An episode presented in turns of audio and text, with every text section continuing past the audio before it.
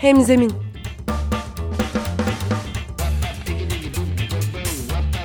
Daha iyi bir sosyal fayda iletişimi için fikirler, tartışmalar, örnekler.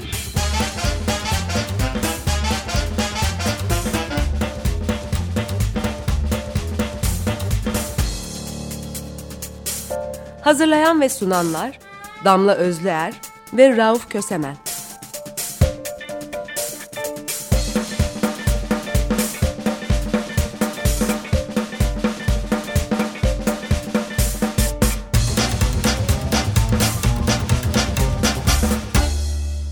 Herkese merhaba. Hemzeminde Damla Özler ve Rauf Kösemen'le birliktesiniz. Bu hafta yine Mehmet Ali Çalışkan konuğumuz olacak. Ve bu haftaki programımızın başlığı hikaye gelecek yerden araştırma esirgenmez. Hikaye anlatıcılığı üzerinde duracağız. Bunu iki program boyunca yapacağız. Bu ilki olacak. Ama önce bir her zaman yaptığımız gibi zemini belirleyelim. Hikayeli anlatıcılığı derken neyi kastediyoruz? Aslında yazılı kültüre e, müz başlamadan önceden toplumsal değerlerimizi, yapılacakları toplumsal tahayyüllerimizi sonraki kuşaklara, sonraki nesillere ve toplumun diğer bireylerini anlatmak için kullandığımız tekniklerden bahsediyoruz. Hikaye anlatıcılığı en başından itibaren insanlığın söz var olduğundan beri kullandığı bir teknik. Böylelikle ortak bir tahayyül ortaya koymak mümkün oluyor hikaye anlatıcılığıyla. Bunun iletişimde de çok önemli bir karşılığı var. Rauf biraz iletişimdeki karşılığından bahsedelim mi? Ee, aslında çok uzun değil ama e, şöyle özetlenebilir.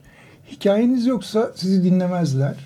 Hikayeniz ilgi çekici değilse sizinle konuşmazlar. Sizinle konuşmazlarsa sizi anlamazlar ve takip etmezler. O yüzden aslında yaptığımız bütün şey iletişimde hikaye anlatmaktır, hikaye kurgulamaktır. Kurgulanmış hikayenin insanlara aktarılıp oradan geri dönüşler almaya, orada bir interaktif pozisyon oluşturmaya çalışmaktan ibarettir. Tabii eğer bir meselemiz varsa bu meseleyi anlatacağımız hikayeleri bulmak için de sahaya bakıyoruz. Mehmet Ali tam burada biraz siz devreye giriyorsunuz. Sahada hikayelerle karşılaşan gerek veri anlamında bazı rakamlarla gerek de insanlarla birebir görüşme yaparken öncelikle sizler oluyorsunuz, araştırmacılar oluyor. O yüzden ilk soruyu şöyle sormakta fayda var diye düşünüyorum. Bulduğumuz her hikayeyi anlatmalı mıyız? Ee, yani bizim aslında sahaya gittiğimiz zaman yani araştırmacılar sahaya gittiği zaman e, hikayeden ziyade bir bilginin peşine düşerler. Yani bir meseleyle sahaya giderler. Bu e, kendilerine konu ettikleri bir mesele olur. Ama aynı zamanda kendilerine konu ettikleri meselenin başkalarını da ilgilendirdiğini varsayarlar. Ve de bu e, kendi meseleleri olan konuya ilişkin bilgiyi oluşturduktan, topladıktan e, sonra sahadan diyelim e, bilgiyi çektikten sonra e, onu başkalarının da e, gündemine sokabilecek bir şekilde çerçevelendirirler. Ve böylelikle artık o araştırmacının kendi meselesi olmaktan çıkmış başkalarıyla ortak meselesi haline gelmiştir. Ama sonuçta araştırmacılar sahadan esasen bilgiyi toplarlar, çekerler. Daha doğrusu veriyi toplarlar, çekerler ve onu bir araştırma e, haline getirirler. Yani bir bir kendi araştırma anlatılarını kurarlar. Ondan sonra onun hikayeleştirilmesi ise aslında son yıllarda çok karşılaştığımız bir konu. Araştırmacının sahadan ürettiği bilgiyi e, hikayeleştirdiği aslında eskiden pek rastladığımız bir durum değildi.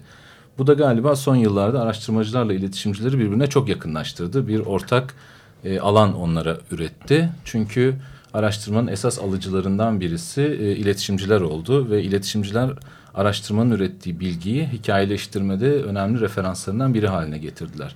Nitekim yani daha e, eski hikayeleştirme çabalarına baktığımız vakit iletişimcilerin araştırmadan ziyade olaylara, kahramanlara, konulara vesaireye giderlerdi. Ama araştırmayı da iletişimcilerin hikayelerinde bir referans olarak kullanmaya başlamaları görece yeni bir durum. Bu biraz da önemli bir ihtiyaçtan ortaya çıktı. Çünkü o kadar çok veri birikmeye başladı ve bu verilere erişim o kadar kolaylaştı ki bu veriler arasındaki ilişkileri kurmak, bir bağlam yaratmak, hatta bu verileri kullanarak bir takım toplumsal e, güçleri harekete geçmeye ikna etmek için ciddi bir e, ihtiyaç vardı ortada. Bu ihtiyacın en temel sebebi insanlar aslında hikayelerle hatırlıyorlar her şeyi. Hikayelerle bağ kuruyorlar. Bütün kognitif e, fonksiyonlarını hikayeler üzerinden inşa ediyorlar. Önce söz vardı biraz da bu anlamda önemli bir şey. Gerçekten hikayeleştirdiğiniz şeyler hayatlarına dokunulan veriler bir anlam ifade ediyor. İklim değişikliği üzerine konuşurken siz e, kaç derece yükseldiğini değil ama Ahmet dayının elindeki patateslerin ne kadar azaldığını söylediğiniz zaman gündelik hayatına niye değdiğini anlayabiliyorlar. Bu nedenle iletişim ve araştırmanın bir araya geldiği noktada doğan bu hikaye anlatıcılığını kullanmak en temel, en kritik şeylerden biri haline geldi özellikle son yıllarda. Ee, yani burada özdeşleşmek denilen bir şey var tabii e, bu söylediğin yerde. Eğer e, kişiyi, bu hikayeyi dinleyeni kendisini kolayca özdeşleşebileceği, kendi hayatında karşılığı olan bir şeyle karşılaştırabiliyorsan e, o zaman e, davet alınabilir bir davet olmaya başlıyor. Ama burada Mehmet Ali'nin e, daha önce programdan önce konuştuğumuz e, bir meseleyi çerçevelendirmek, o meseleyi e, üç e, araştırmaya başlarken ve araştırma sürecinde üç e, basamakta ele almak diye anlattığı bir şey vardı. Biraz onun üzerine konuşmakta fayda var evet. burada. Ee, onu şöyle aslında yorumluyorum. Ee, yani e, çalışmalarımızda da çok sıklıkla yaptığımız şeylerden bir tanesidir. Aslında bu araştırmacıyla araştırmanın okur yazarı ya da araştırmanın e, daha sonra sahibi olacak e, öznelerin arasındaki bağı da kuran aşamalardır bunlar aslında. Şimdi araştırmacı için bilginin ortaya çıkartılması esastır. Tamam fakat ortaya çıkmış bu bilgi çok farklı özneler için farklı biçimlerde kullanışlı hale gelebilir. O zaman da araştırmanın alıcısı elde ettiği bilgiyi şöyle yorumlamaya başlar aslında e, genel olarak. Kendi e, kurumunun bu sivil toplum kuruluşu olabilir, siyasi siyasi bir özne olabilir, özel sektör yani şirketler olabilirler. Bunlar araştırmayı alırlar ve aslında kendilerinin zaten araştırmadan önce var olan pozisyonlarına uygun bir şekilde onu çerçevelendirmeye çalışırlar. Bu çerçevelendirme e, gündemde o araştırmanın kendisine konu ettiği e, bilgi e, setinin yer etmesini sağlamaya dönüktür aslında. Yani kendi çerçevesine uygun bir şekilde araştırmanın sonuçlarını her özne e, çerçevelendirir, kendisine uygun çerçevelendirir. Daha sonra da bu çerçevelendirmeden beklentisi şudur aslında. Gündem dediğimiz şey dağınık bir şeydir ve kendi içinde değişken, dinamik bir dizi e, önceliklendirmelere e, maruz kalır. Yani toplumların gündemini oluşturan e, bir dizi konu vardır. Ya da diyelim işte şirketlerin, sivil toplum kuruluşlarının ve diyelim siyasi partilerin e, gündemleri vardır e, bir, bir tarafta bir tarafta toplumun gündemi vardır. Herkes kendi gündemini toplumun gündeminde daha öncelikli bir yere doğru çıkartmaya çalışır. Araştırmanın onlara verdiği imkan işte orada elde edilmiş olan bilgiyi bilginin mevcut halindeki dağınıklıktan kendi çerçevelerin içerisinde çekmektir. Daha sonra da bu çerçeveyi e, gündeme taşıdıktan sonra da aslında harekete geçirmek istedikleri çeşitli toplumsal kesimleri ya da karar mekanizmalarını bu çerçeveyle üretilmiş olan bilgiyle yüz yüze bırakmaya çalışırlar. Dolayısıyla aslında araştırmacının seslendiği bir adres vardır elindeki raporla diyelim. Bir de araştırmanın alıcısının farklı seslendiği kesimler vardır, farklı özneler vardır. Onların her birine araştırmayı çeşitli şekillerde anlatmaya ihtiyaç duyarlar. Sadece araştırmayı değil aslında kendi konularını. Dolayısıyla araştırma nihai kullanıcısına, nihai okuruna ulaştığı vakit artık pek çok hikayeye dönüşmüş olabilir. Yani araştırmacı iklim değişikliğinin son yüzyıl içerisinde kaç derece işte sıcaklığın yükseleceğine ilişkin bir veriyi ortaya koyar ve bırakır ama bunun muhtemel sonuçları üzerine artık her özne kendi perspektifinden düşünmeye başlar. Kimileri için kentteki kentli yurttaştır, kimileri için kırsal alandaki tarımsal çiftçidir. İşte tarımdaki çiftçidir bu mesela. Dolayısıyla hikaye aslında araştırmanın soyut bilgisinden giderek e, bir vücut bulmaya, bir bedene e, girmeye ve o beden tarafından temsil edilmeye başlar.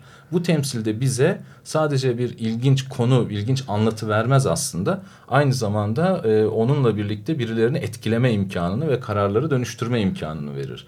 Dolayısıyla araştırma soyut bir ürün olmaktan bir hikaye olmaya, bir bedene girmeye doğru evrildikçe bu da değişimin dinamiklerinden bir tanesini oluşturmaya başlar. Tam bu noktada çok enteresan bir bilgi var aslında. Ee, hikaye anlatıcılığının son zamanlarda sıklıkla özellikle de iletişimciler arasında gündeme gelmesiyle de ilgili Nisan'ın yaptığı bir araştırma var. Ve bu araştırma sonuçları gösteriyor ki artık insanlar daha fazla bilgi alırken daha fazla kişisel e, bağ kurabilecekleri öyküler duymak istiyorlar. Gittikçe de çoğalıyor bu istek.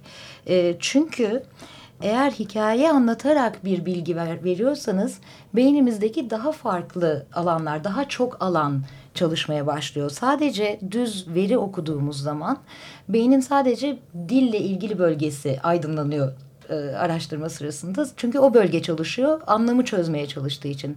Fakat bu datayı, bu veriyi herhangi bir hikayenin içinde verdiğiniz zaman bu sefer farklı duyguların da işin içine girdiği, beynin birden fazla bölgesinin çalışmaya başladığı ve daha tatminkar bir tük hem tüketici kurumlar için konuşuyorsak hem de sosyal fayda e, iletişimi için konuşuyorsak hedef kitle diyebiliriz. Hedef kitlenin zihninde çok daha farklı alanların bağ kurmaya başladığını görüyoruz. Bu da çok daha efektif, çok daha etkili bir iletişim anlamına geliyor. Evet, e, bir de boş bıraktığınız zaman buradaki e, verileri, bu veriler kontrolsüz bir şekilde kendi hikayelerini oluşturuyorlar. O yüzden e, o verileri boş bırakmamak gerekiyor. Yani küresel ısınma dediğinizde bugüne kadar bildiğimiz her şeyden bağımsız olarak unutalım onları bildiklerimizi. Bakalım küresel ısınmanın kendisine bağımsız olarak.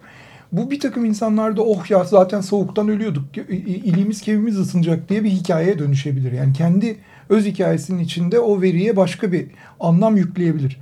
O yüzden kontrolsüz bırakmamak gerekiyor ee, ve hikayeyi adım adım işte zihnin e, zihin haritasının diyelim ona e, zihin haritasının hangi yerine oturtacağımızı da söylememiz gerekiyor insanlara. Çünkü o zaman gerçek tezahür ediyor. Yani burada bir manipülasyondan söz etmiyorum. Öbürü gerçek değil. Öbürü bir hayal. Kişinin kendindeki tezahürü. Ee, ama e, eğer gerçeği anlatmak istiyorsak o veriyi doğru hikayelere dönüştürmek zorundayız. Anlaşılabilir hikayeler. Hep söylediğimiz şey hayat e, boşluk kabul etmez. Aynı şekilde iletişim de öyle. Sizin boş bıraktığınız, iletişim yapmadığınız her alan bunlar sade veriler bile olsa başkaları tarafından doldurulur. O yüzden herhangi bir etki yaratmak, toplumsal dönüşüm yaratmak istiyorsanız o alanı siz doldurmak durumundasınız. Bu durumda verilerin hikayesini de siz yazmak durumundasınız ki başkaları yazmasın. Ee, burada enteresan bir şey daha var. Ee, şimdi hikaye anlatıcılığı genelde iki e, devre ayrılıyor. Biri e, kadim zamanlar dediğimiz Homer'den beri gelen e, hepimizin bildiği hikaye anlatıcılığı. Öbürü de çağdaş hikaye anlatıcılığı denen daha geniş bir anlam kullanan ve daha farklı, daha yeni tekniklerde kullanan bir e, şey. İlk hikayelere baktığımızda e, özellikle yerli halkların hikayelerinde benzer örüntüler görüyoruz ve bu örüntüler neredeyse her zaman evrensel olarak e, kişisel sorumluluk, çevre için endişe ve e, toplumsal refah üzerine kurulan hikayelerden bahsediyor. Yani aslında hikaye anlatıcılığı sosyal fayda iletişiminin en temeli gibi görünüyor. Bunlar hep bir hero'nun etrafında oluyor ama yani hep bir kahramanın etrafında oluyor. Hikaye aslında kahramanların etrafına örülüyor da. Bir ya da birçok. Ama temalar o kahramanın temaları böyle evet. böyle şeyler evet. Yani burada mesela şöyle bir şey e, hatırlatıyor bana bu ikinizin de söyledikleri. Şimdi mesela diyelim ki şöyle bir araştırmadan söz ediyoruz. Biz e, istihdam alanına e, ilişkin bir araştırma yapmak istiyoruz ve isti onu giderek daraltıyoruz. İstihdam ve kadın meselesine bakıyoruz. Yani kadınların istihdama katılımı ile ilgili bir bilgi üretmek istiyoruz. Sonra gidiyoruz bunu işte daha kentsel alanda kadınların istihdama katılımı vesaire gibi şeylere bakarak e, anlamaya çalışıyoruz ve şu soruyu soruyoruz.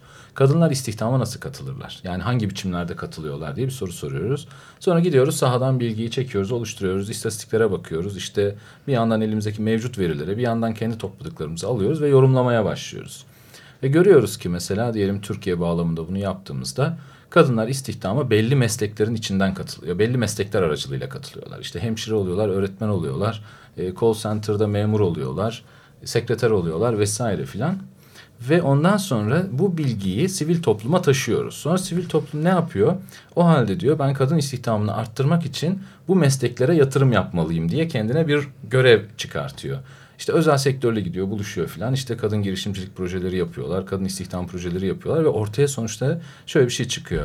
İşte e, el işi yapan kadınlar, incik boncuk üreten kadınlar, mutfakta kadınlar, sekreter olarak kadınlar, hemşire olarak kadınlar filan gibi sonuçlar çıkıyor. Ya da gıda yan sektörü, evet. sabun üreten falan gibi. Evet. Böyle yine şey komşu evet, sektör. öyle şeyler çıkıyor. Fakat buradan yola çıkıp işte araştırmacının biraz araştırmayı nasıl yorumladığıyla ilgili olarak da kararı etkilemenin yeni imkanları da burada kendini Ateş. aslında gösteriyor. O zaman da soru şu oluyor genellikle bizim için. Peki ne olarak görünmüyorlar? Çünkü araştırma bize bir şeyi gösterdiği vakit aynı zamanda başka bir şey göstermediğinde o da bizim için önemli bir bilgi haline gelir. Orada da anlıyoruz ki mesela kadınlar şehirde taksi şoförü olmuyorlar, otobüs şoförü olmuyorlar, inşaat işçisi olmuyorlar, çöpçü olmuyorlar. Ha, O zaman da e, iletişimcilerin devreye girmesiyle bu mesele stratejikleşiyor ve karşımıza şöyle şeyler çıkıyor. İstanbul'da taksi şoförlüğü yapan bir kadının hikayesi çıkıyor. Ve bu kadının hikayesi etrafında bir meslek alanı, kadınlara kapalı olan bir meslek alanı giderek açılabilir hale geliyor. Bunun imkanlarını üretiyor. Dolayısıyla aslında araştırmacının genellikle iletişimcinin eline verdiği esas imkan ortaya koyduğu bilgiden ziyade ortaya koyamadığı bilgidir. Hı hı. Bu da ona bir strateji üretme imkanı verir. Bu noktada kısa bir ara verelim. Her zamanki gibi bir şarkı dinleyelim. Bu sefer değişik e, bir şeye gidiyoruz, coğrafyaya gidiyoruz. Şimdiye kadar çoğunlukla Avrupa e, ve Amerika'dan gelen şarkılar çalmıştık. Bu sefer de daha doğuya doğru gidelim. Ürdün'den bir e, şarkı dinleyelim. Suad Masi storyteller yani hikaye anlatıcısı aslında masalcı dede dediğimiz şarkıyı söylesin. Ondan sonra hemzeminde hikaye anlatıcılığı ve hikayeleri toplamak üzerine konuşmaya devam edeceğiz. Müzik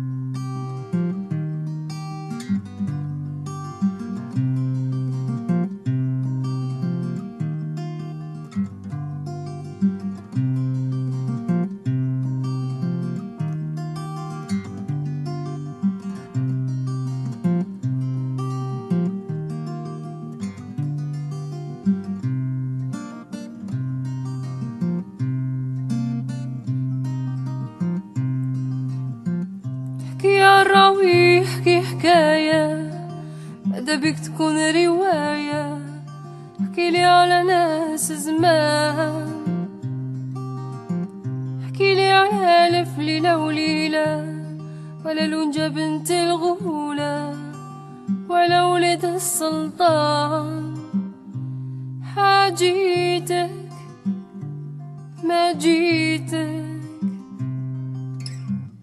ودينا بعيد مدى الدنيا جيتك. ناجيتك كل واحد منا في قلبه حكاية.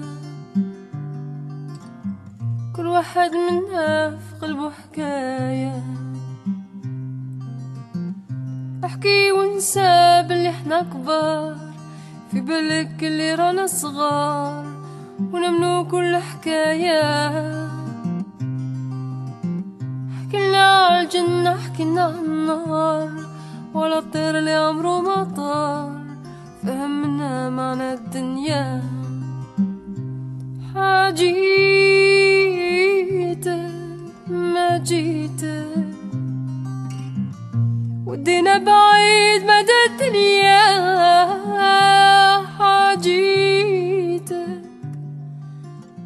جيتك. كل واحد منا في قلبه حكاية. كل واحد منا في قلبه حكاية. حكي راويكي ما حكاولك ما تزيد ما تنقص من عندك.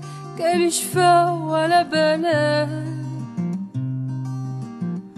حكي ونسينا مهاد زمان. خلينا في كان يا مكان كان يا حاجيتك ما جيتك. ودينا بعيد مدى الدنيا. حاجيتك ما جيتك. كل واحد منا في قلبه حكاية.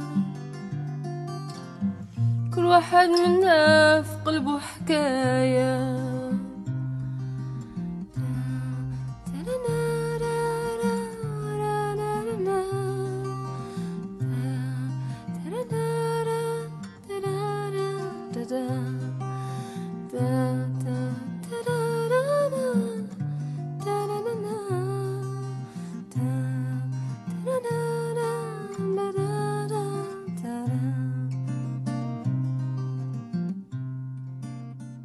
Hemzeminde Rauf Kösemen ve Damla Özler'le birliktesiniz. Bu hafta Mehmet Ali Çalışkan da bizimle beraber iletişimde hikaye anlatıcılığının önemi üzerine konuşmaya başladık. Haftaya da devam ediyor olacağız ama bu hafta özellikle hikayeleri nasıl toparlar, nasıl kategorize eder ve nasıl kullanılır hale getiririz üzerinden konuşuyoruz. İlk olarak konuşurken programın başında kahramanlardan da söz ettik. Hikaye anlatıcılığı dediğimizde, hikaye dediğimizde hepimizin aklına ilk olarak kahramanlar ve kahramanlık öyküleri geliyor. Bu son derece de doğal. Çünkü arketiplere dönüyoruz. Hikaye anlatıcılığı insanlığın anlama biçimi olduğu için ilk örneklere dönmemiz de çok normal oluyor. Çağdaş hikaye anlatıcılığında da aslında aynı tekniği kullanmak hem gerekli hem de çok sık başvurulan bir şey. Örneğin siz bir sivil toplum kuruluşu olarak bir proje yaptıktan ve o projeyle belli bir etkiyi yaratmaya başladıktan sonra eğer ki o etkinin içinden bir takım kahramanlık öyküleri, bir takım kahramanlar bulabiliyorsanız ve bunları anlatmaya başlıyorsanız işte o zaman etkinizi çığ gibi büyütme şansınız oluyor. Ee, evet yani şimdi bu kahramanlık meselesi de şöyle bir şeyi belki söylemek lazım. Ee, ya bu günümüzde de çok rastladığımız hem araştırmada hem de iletişimde çok rastladığımız şeylerden bir tanesi bu. Bir e, diyelim farklı bir bir bir öznenin bir bedenin hikayesinde aslında her şeyi etkilemeye, dönüştürmeye, değiştirmeye çalışıyoruz. Aslında araştırmayla bunun buluştuğu yerde biraz belki şöyle. E, araştırmacılar toplumdaki düzenlilikler kadar düzensizlikleri de ararlar, izlerler ve onu anlamaya çalışırlar. Sivil toplum kuruluşları ve diğer e, işte hayatı da değiştirmeye, etkilemeye çalışan özneler ise bu düzenlilikle düzensizlik arasındaki normallik ve anormallik arasındaki ilişkiyi aslında sürekli değiştirirler. Dolayısıyla hayat o anlamda son derece dinam, dinamik bir hayattır. Yani az önce verdiğim taksi şoförü olarak kadını Türkiye'de e, gündelik hayatta bir projenin konusu haline bir araştırmadan çıkarak getirmeye başladığınızda şöyle bir riskle karşı karşıya kalıyorsunuz. Bir delinin hikayesini yapmakla topluma müdahale etmeye çalışan ve toplumda bir hikayeyi normalleştirmeye çalışan bir e, durum yaratma arasındaki bir gerilimle karşı karşıya kal kalıyorsunuz aslında.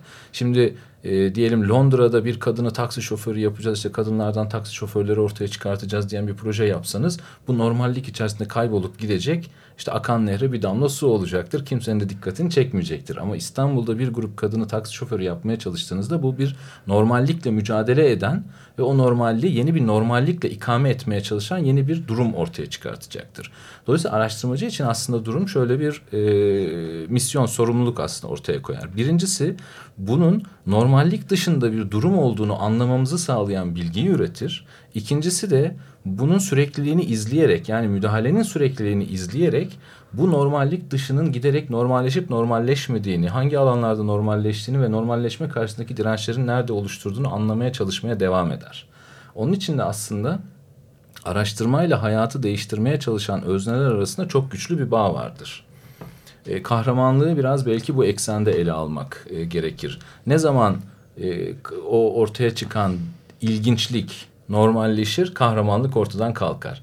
Aslında araştırmacı o ilginçliği bulmakla belki kendini daha misyonunu öyle konumlandırır ama diyelim sivil toplum vesaire ve diğerleri ise siyaset filansa o ilginçliği normalleştirme çabası içerisine girer. İletişimcinin de görevi tam bu gerilimin orta noktasındaki e, yeri bulmak ve o yere uygun hedefli mesajlar göndermek bir yandan. Bak işte burası gerçekten çok önemli. Çünkü e, bir freak'in, bir delinin, e, bir ucubenin hikayesini mi anlatır gibi anlatacağız? Yoksa bunun yarının sıradan bir gününün hikayesi olup onun öyle mi anlatacağız, onun gibi mi anlatacağız? O kararı vermek dil oluşturacağımız dilde çok önemli hale geliyor. E, evet biraz zor bir iş. E, ama sonuçta bir tür fütürizm gibi de bir şey yani dönüp gelecekte ne olacağına bakıyorsun ve o baktığını da toplumla paylaşıyorsun. Bu noktadan zaten bir sonraki programın konusuna doğru geçiyor olacağız. Hemzemin de bu hafta bütün iletişimin de e, projelerinde dönüşümün de başladığı ilk noktayı ne varı görmeyi ve oradaki hikayeleri nasıl ortaya çıkaracağımızı konuştuk. Haftaya ortaya çıkardığımız hikayelerin üzerine biraz konuşacağız. Bunları nasıl bir iletişim kampanyasına dönüştürürüz? Hikaye anlatıcılığı dediğimizde nasıl tekniklerden bahsediyoruz? Ve bunları nasıl bir dönüşüm için uzun süreli bir iletişim kampanyası olarak kurgulayabiliriz diye soracağız. Bunlar üzerine fikir teatisi yapıyor ve, olacağız. Ve daha çok hikayenin mecralarına da gireceğiz bir miktar. Yani hangi e, bir, bir mecra bir hikayeyi dönüştürür mü? Televizyonun hikayesiyle sinemanın, kitabın hikayesiyle sözlü anlatımın hikayesi aynı şey mi? Biraz da bunları konuşacağız. Hem zeminde Rauf Kösemen ve Damla Özler'le birlikteydiniz. Mehmet Ali Çalışkan konuğumuz oldu. Çok teşekkürler Mehmet Ali. Ben teşekkür. Haftaya görüşmek üzere. Hoşçakalın. Hoşçakalın.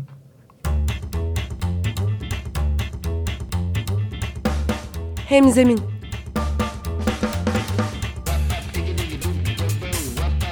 Daha iyi bir sosyal fayda iletişimi için fikirler, tartışmalar, örnekler.